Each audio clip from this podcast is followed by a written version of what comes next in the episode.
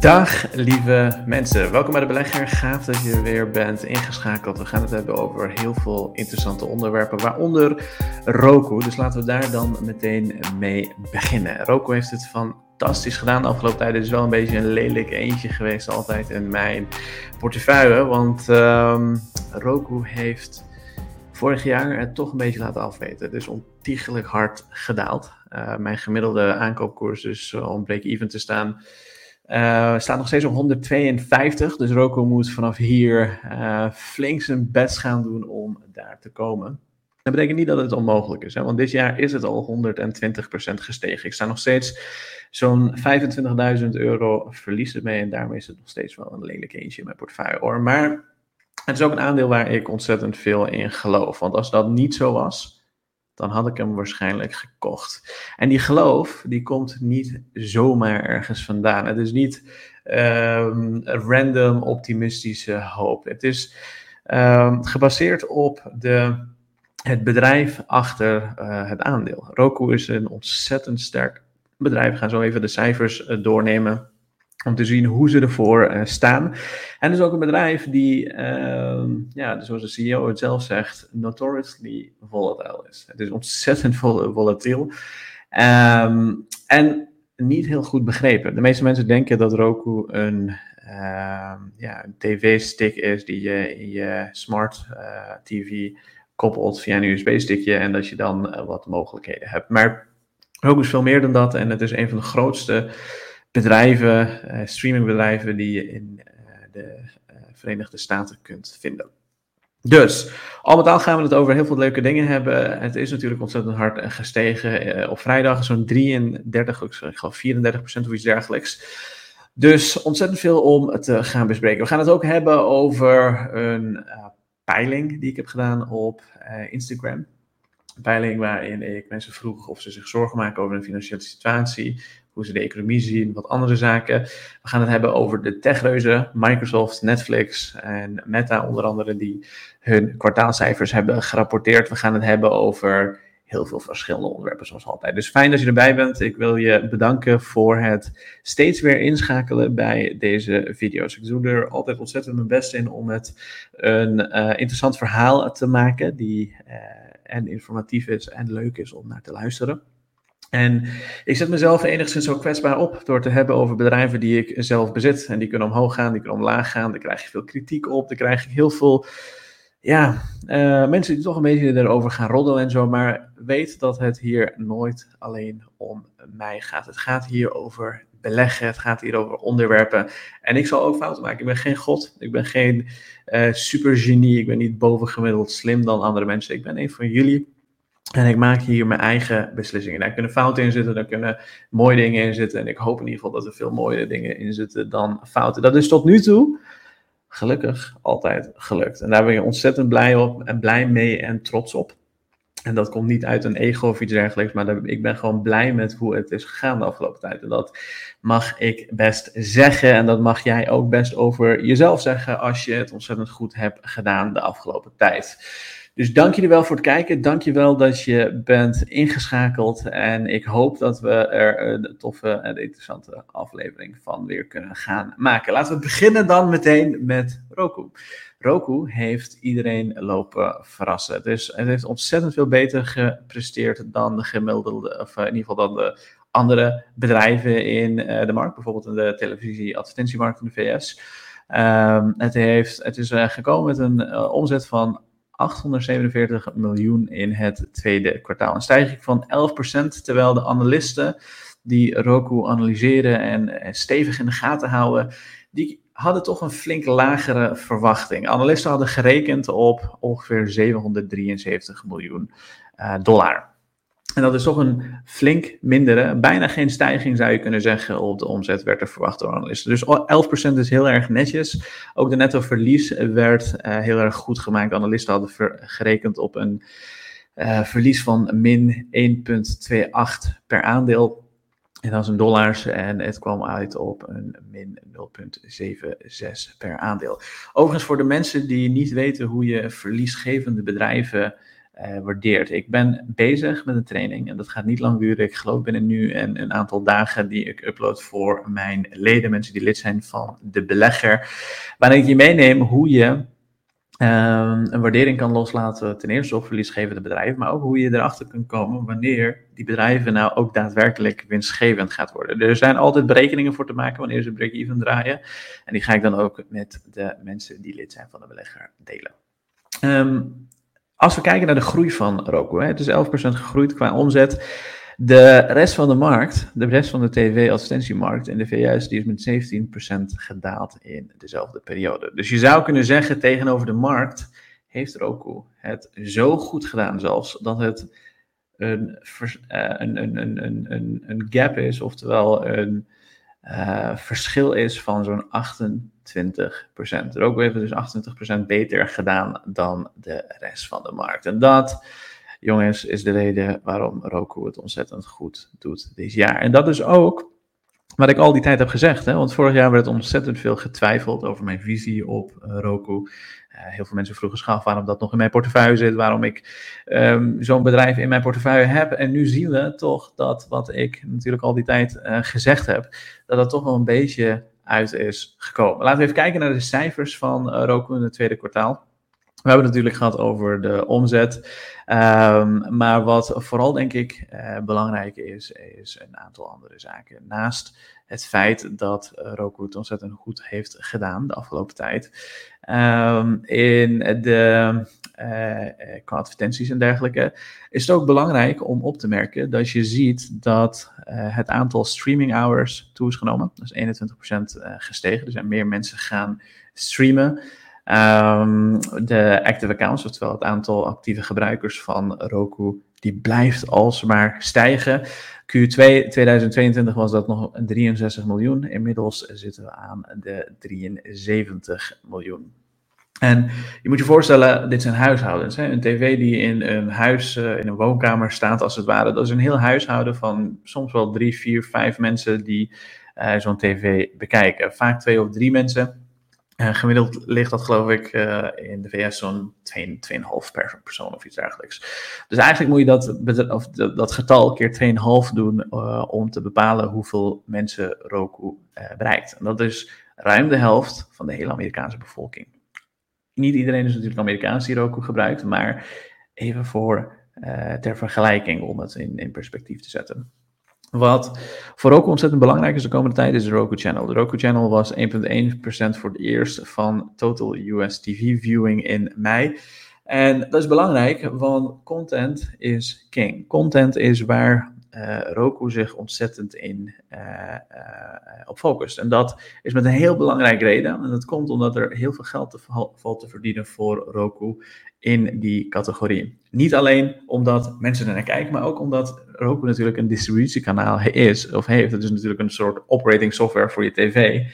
Um, en het kan er ook voor zorgen dat het uh, dus daardoor uh, goed concurreert met bedrijven zoals een Hulu en dergelijke, die toch tientallen miljarden waard zijn en miljarden aan omzet binnenhalen. En dat is ook de potentie die Roku wat dat betreft heeft voor de komende tijd. En dat is ook een van de redenen waarom je toch ziet dat um, Roku uh, een stuk meer kosten heeft dan dat we gewend zijn. De kosten voor Roku zijn gestegen. En dat komt dus vooral, en dat zie je hier overigens, uh, total, total operating expenses. Dat komt dus vooral omdat ze heel veel investeren om de Roku Channel te uh, vergroten. Je moet het een beetje vergelijken met Netflix. Uh, Netflix uh, maakt content, daar betaal jij voor. Uh, Roku maakt in principe ook gewoon content. Daar betaal je alleen niet voor, want zij serveren je advertenties. Je zou het kunnen vergelijken met een uh, YouTube. Alleen op YouTube maken mensen zoals jij en ik, uh, laten we zeggen, content. Um, maar uh, je zou kunnen zeggen, ze hebben het businessmodel van uh, YouTube uh, gehanteerd. En uh, contentcreatie zoals Netflix en Hulu en H B O en dat soort zaken. Dus de Roku Channel is bijna net zo groot als H B O Max. H B O Max verdient miljarden met wat ze doen. Disney Plus is één komma acht procent. Je ziet dat ze steeds weer die richting op gaan. Het was een stuk kleiner een tijdje geleden. Dus dat is fantastisch om te zien. Dat is precies wat ik wil zien voor die hogere kosten, voor die hogere Uh, kosten die ze de afgelopen tijd hebben gemaakt, wil ik zien de komende tijd dat de Roku-channel een steeds groter gedeelte van die streamingmarkt wordt. En Roku heeft echt, echt, echt een hele unieke positie daarin. Want bijvoorbeeld een Peacock, een H B O Max, een Tubi, een Disney Plus, Prime Video, Hulu. Al die andere bedrijven hebben, al die andere bedrijven hebben niet de distributiekanaal die Roku heeft. Roku kan zich in principe een hele premium uh, plek geven in die... Uh, in, in, in die channel en mensen laten wennen aan hun content. Dus dat is een hele unieke propositie die eigenlijk geen enkel ander bedrijf heeft. Dat is net als Apple die uh, op smartphones uh, in principe alles, alle eigen apps en dergelijke kan distribueren zoals zij dat zelf willen. Roku is de operating software, zoals dat uh, iOS dat is in je mobiele telefoon. En dat geeft Roku een hele unieke positie, want al die andere bedrijven, die hebben dat niet. Behalve dan misschien YouTube die Android heeft en dat, uh, dat soort zaken. Dus um, ontzettend goede cijfers van Roku. Uh, ze gaan de juiste kant op en de kant die ik graag op wil zien gaan. Het is natuurlijk altijd een kleine speler die uh, een beetje de, tegen de grote jongens aan het opboksen is. Maar het is altijd wel gelukt. Het is altijd wel gelukt en ik denk dat Roku de komende tijd het heel erg goed gaat doen. Aan deze cijfers te zien stelt het in ieder geval gerust ook de... De guidance van de komende, uh, van komend kwartaal is uh, sterk, was ontzettend goed. En het laat zien dat Roku alle juiste dingen doet die nodig zijn om te zorgen dat, uh, dat het innovatief blijft, dat het concurrerend blijft, dat het uh, laat zien dat het de juiste kant op gaat in de zin van groei en gewoon meedoet met die grote jongens. En een van de belangrijkste dingen daarin is dat Roku ook innovatief is in... Um, in de, online, de, de advertenties die ze bieden. Dus geen enkel ander bedrijf op dit moment, as we speak, die dit soort innovatie kan bieden. Hiervoor je zie je bijvoorbeeld de Roku City Experience McDonald's. Als jij een bedrijf bent die op tv's adverteert, hè, je, je hebt vast wel eens tv-advertenties uh, gezien, over het algemeen is daar niet zo heel veel engagement op. Er zijn vaak hele irritante reclames met, uh, weet ik veel, cargas vervangt, cargas uh, repareert of zoiets geks. Super irritante reclames, maar ook die maakt het engaging. Dus bijvoorbeeld Microsoft kan, uh, niet Microsoft, maar McDonald's kan zo'n advertentieruimte inkopen wat heel engaging is. Of zelfs uh, Shopify heeft uh, samenwerkingen dat als jij shirts verkoopt, dat dat uh, bijvoorbeeld op uh, Roku wordt laten zien als advertentie. En het is engaging in de zin van, je kan letterlijk op je Roku, met een druk op de knop, op dat moment uh, daadwerkelijk ook zo'n shirt bestellen. En uh, voor degenen die Roku nooit hebben gebruikt, wanneer je Roku uh, inzet, dan moet je altijd in het begin je betaalgegevens invoeren, dus je creditcardgegevens en dat soort zaken.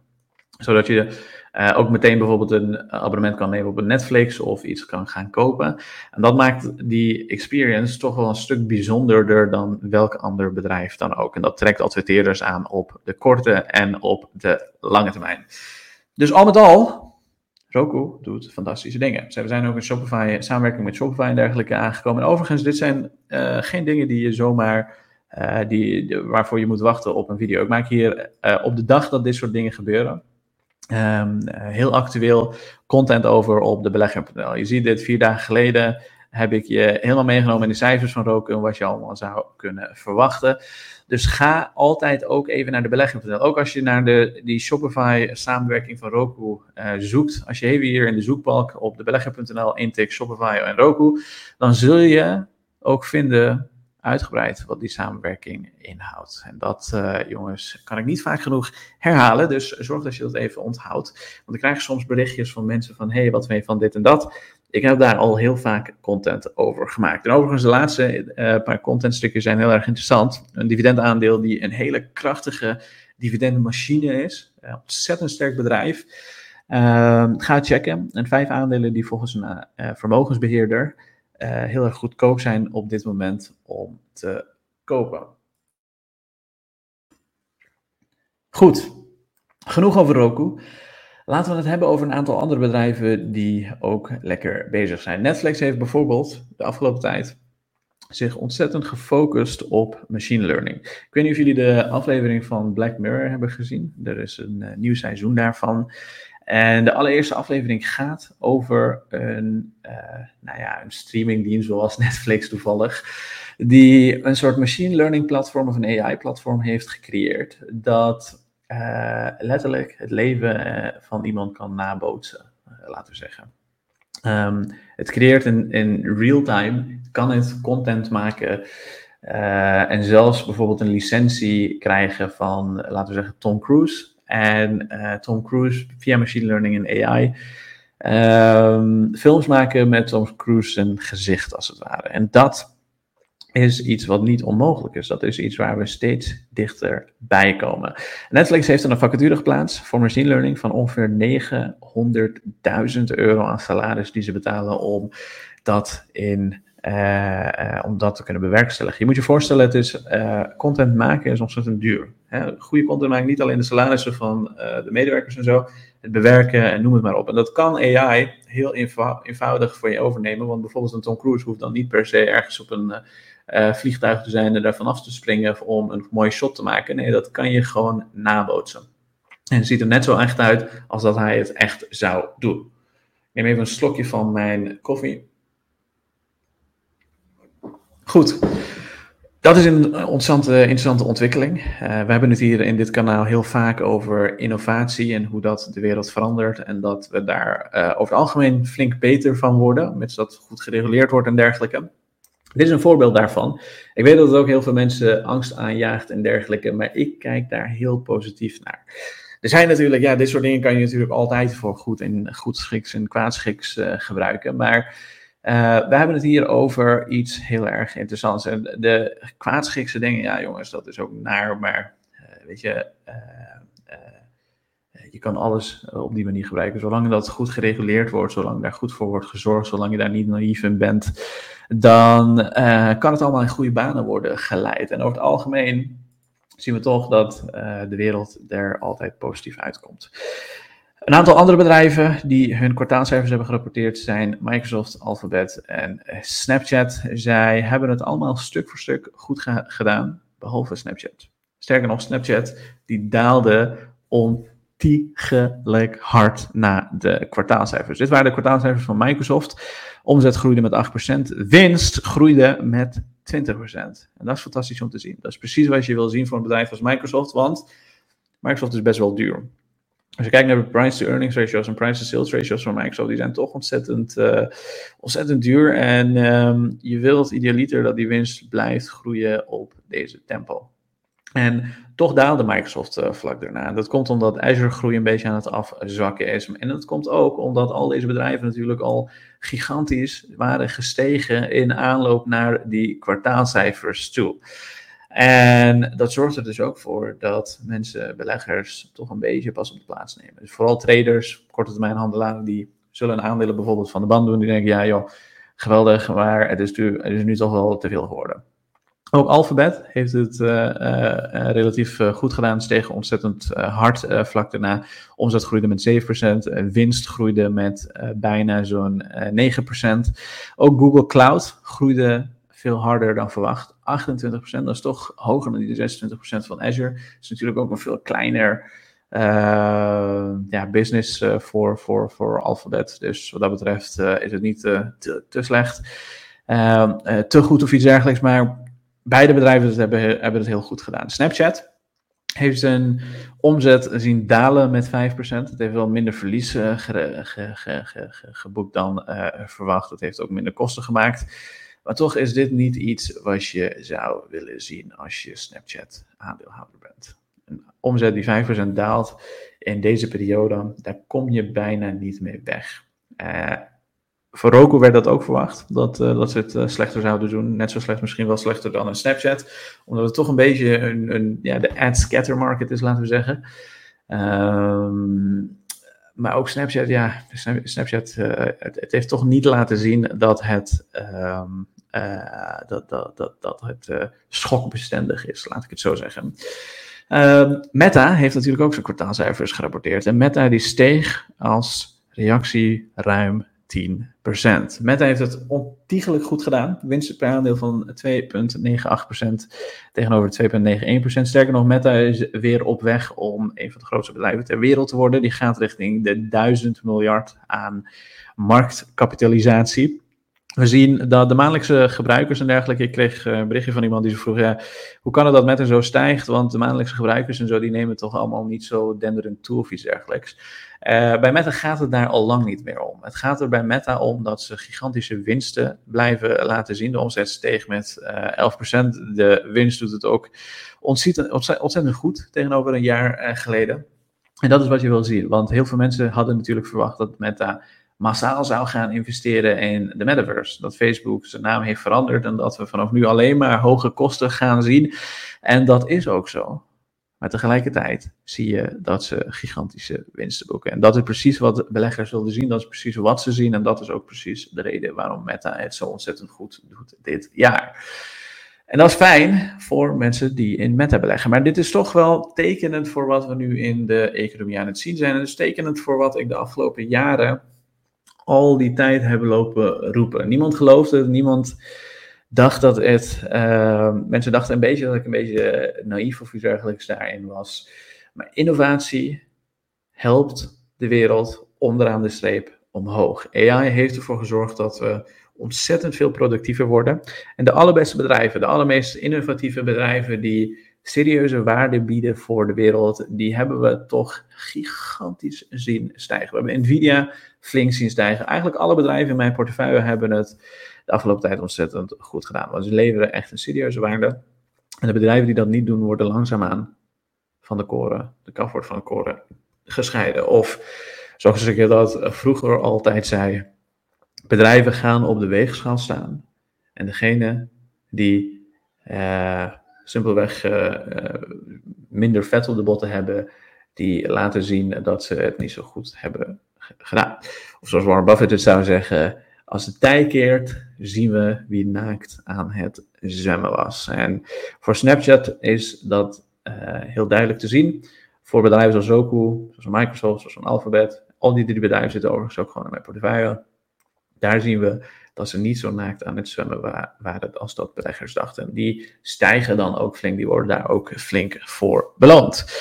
Als laatste wil ik het nog even een beetje hebben over uh, dit. Dit is een vraag van iemand die dat op Discord vroeg. Hoe maak je een goede marktanalyse? Lees hem, zou ik zeggen, als je daar ook geïnteresseerd in bent. Maar kijk, als, als het uh, er zijn... Uh, er is in de beleggingswereld, als je, je moet je voorstellen, al die bedrijven, al die bedrijven zijn een beetje koninkrijkjes, die met elkaar in oorlog zijn. En is het oorlog, dan moet je weten wat je wapens zijn. Welke wapens heb je in handen om mee te kunnen slaan? Uh, in ieder geval jezelf te kunnen verdedigen, laten we zeggen. Wat is de kans op winnen? Wat is de kans op een nederlaag? Wie zijn je soldaten? Wie zijn je bondgenoten? Wat hebben ze te verliezen?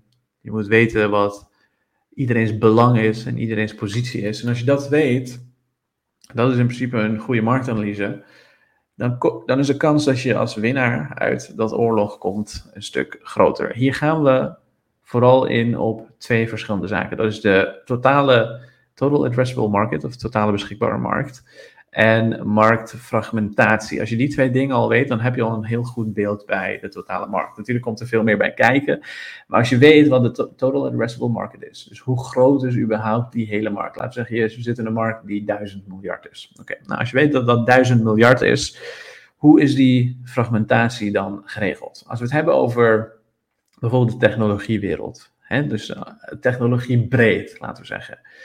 Ehm... Um, dan kun je daar heel veel analyses op loslaten. Bijvoorbeeld als we kijken naar de cybersecurity markt, dat is ontzettend gefragmenteerd in de zin van er is niet winner takes all.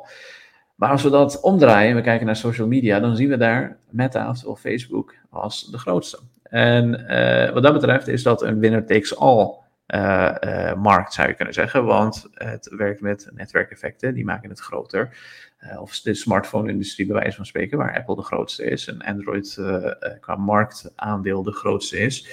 Um, dat heeft allemaal te maken met allerlei verschillende uh, redenen. He, dus een Apple bijvoorbeeld, omdat ze een fantastische App Store hebben gebouwd en omdat die, als, als jij nu een smartphone winkel of een smart, eigen smartphone wil ontwikkelen, dan zul je nooit uh, het aantal apps op de App Store hebben die een Apple heeft. Dus klanten zullen vaker voor Apple kiezen dan anderen. En die hebben een winner-takes-all-markt bijvoorbeeld. Dus dat is een beetje hoe je, naar die, hoe je, hoe je begint met het uh, maken van je marktanalyse. Totale beschikbare uh, markt bepalen. Kijken naar de marktfragmentatie. Als je dat al in beeld hebt, dan kun je al die andere zaken langzaamaan gaan bekijken. Dus welk bedrijf heeft welke wapen in handen? Wie zijn bondgenoten? Wie zijn vijanden van elkaar? Uh, welke belangen hebben ze, welke posities hebben ze, en ga zo maar door. Lees dit, het is heel interessant. Zeker voor beginnende beleggers. En uh, daarmee wil ik je toch bedanken voor het luisteren en kijken vandaag. Ik hoop dat je er wat aan had. En misschien zie ik je wel bij de volgende video of volgende podcast terug. Ik zou het ontzettend waarderen als je alles hebt geluisterd en even een like hebt achtergelaten. Als je dit via de podcast hebt geluisterd, als je even een uh, review of een aantal sterren achterlaat. Dat zou ik ontzettend waarderen en ik uh, zie je binnenkort weer.